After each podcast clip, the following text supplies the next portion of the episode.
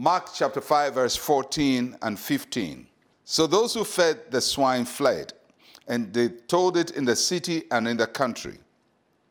And they went out to see what it was that had happened.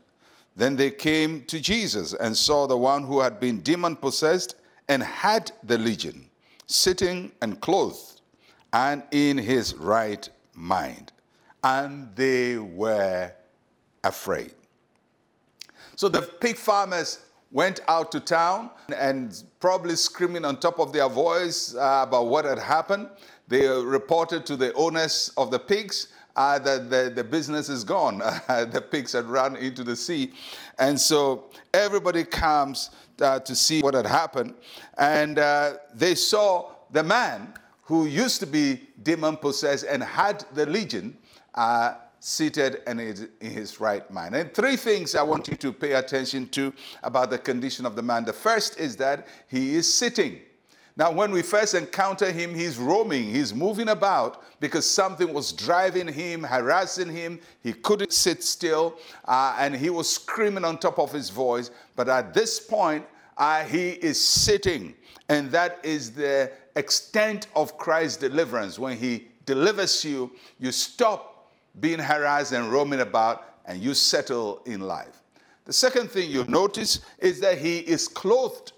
So uh, apparently, he was running around naked in shame and disgrace and didn't even feel the shame and disgrace.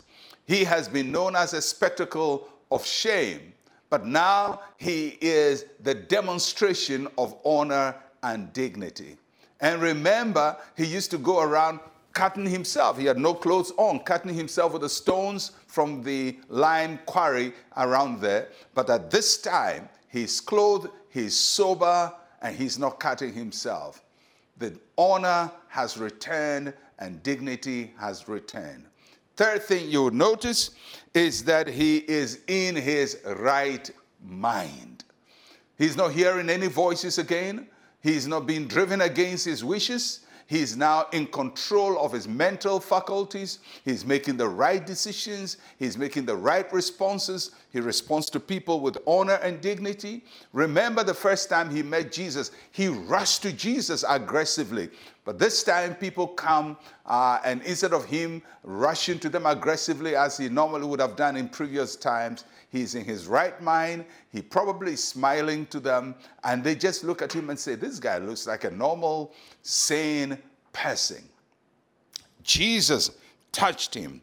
He's no longer afraid of people around him, and he is a picture of whom the Son sets free. The scripture says, Whoever the Son sets free is free indeed. When Jesus Christ touches you, there will be transformation in your life. No matter what was the source of your harassment, it could be demonic, it could be uh, whatever, it could be your own personality trait. But the Holy Spirit is able to bring us to a place where we sit at the feet of Jesus. We are clothed, we have honor and dignity, and we think and we reason properly.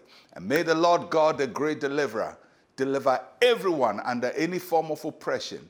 And may his power bring sobriety to each one of us in Jesus' name. Let us pray. Say with me, Heavenly Father, I intercede for the oppressed. Grant them freedom and inner peace. In Jesus' name, amen and amen. Well, I'll catch you again tomorrow. I'm Pastor Mensa Otabil. Shalom, peace, and life to you.